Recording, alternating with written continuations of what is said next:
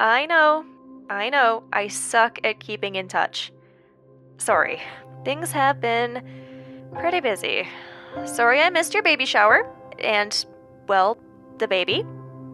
You have a baby now. That's, uh, pretty cool.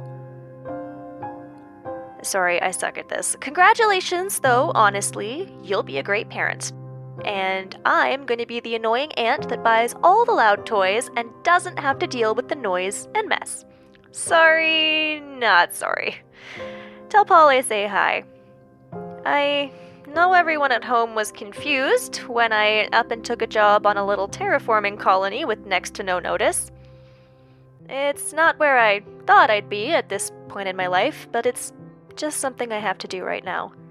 I promise I'd rather be pretty much anywhere else. The air might be breathable now, but this moon is still a wasteland. Crazy electrical storms, too. Everyone stays inside mostly, unless they need to work outside. Not that inside is too great either. The rooms aren't anything to write home about. Although, I guess that's what I'm doing. Huh. Unless you're Corp. They have the big fancy rooms with the windows. Although it's not like there's much of a view. Not much else to do on the base. I mean, there's a bar, a casino, too. Only 158 people, and we need a casino. Probably says something about humans, huh? A games room and a gym as well, but those are usually full of kids, and I don't want to spend my free time listening to them yell. No offense to your baby, I'm sure he'll be great and not annoying at all. Luckily, they're in school most of the time.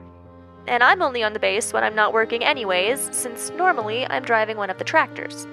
Yes, me, driving. Try not to die laughing.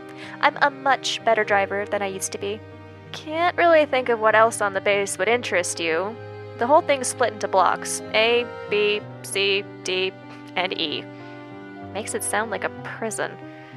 Certainly feels like one. A is housing and offices. Disappointing and boring. B is more offices, and the command center where top brass and their guests stay. Boring again. C is all corp stuff. Gotta wonder if they picked it for the initial. They have their offices and housing there. D is family services, aka where the loud kids spend most of their time. E is labs, science, and medical. Nothing to do with me, really. The whole thing is three levels, but there's sub-levels too, in case the colony ever grows so much they have to add housing down there. Hoping I am long gone by then. If everything goes as planned, I'll be done here soon, and then I'm headed straight back home. I can get my life back on track from this little diversion. See you, mom and dad, meet the kid, and I can't wait to see Evie and Zeus again. Thanks again for cat sitting. Hopefully, won't be too long. I'm sure I'll see you soon. Give the kid a hug from his Aunt Hannah. Miss you, Kira.